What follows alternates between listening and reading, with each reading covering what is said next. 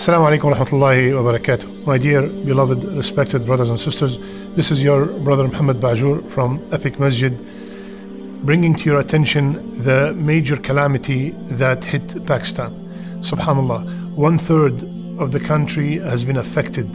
$10 billion in damages. Over a thousand people died, and many, many have lost their homes.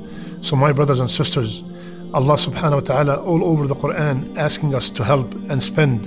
And Rasulullah told us, Allah is in the help of a abd as long as the abd is in the help of his brother and sisters. So please be extremely generous for supporting our brothers and sisters in Pakistan. You can use the Zelle uh, account, email, or you can use our website to donate, or if you are in the masjid, you could use the kiosk. And if you can't, at least make dua for Allah subhanahu wa ta'ala to elevate the, the suffering that they're going through.